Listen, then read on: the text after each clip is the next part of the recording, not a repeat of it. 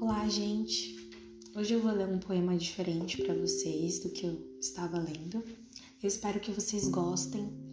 É, foi um poema muito importante para mim, porque foi uma das primeiras vezes em que eu tive contato com literatura e que eu ouvia um professor com tanta emoção, com tanto sentimento declamando um poema. É, hoje eu vou ler para vocês o Esmalha, do Afonso Henrique da Costa Guimarães. E eu espero que vocês gostem. E ele é assim. Quando Esmalha enlouqueceu, pôs-se na torre a sonhar. Viu uma lua no céu, viu outra lua no mar.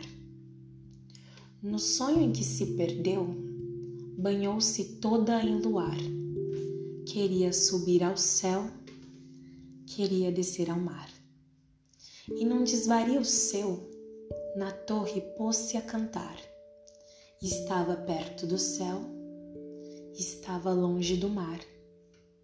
E como um anjo pendeu, as asas para voar. Queria a lua do céu, queria a lua do mar.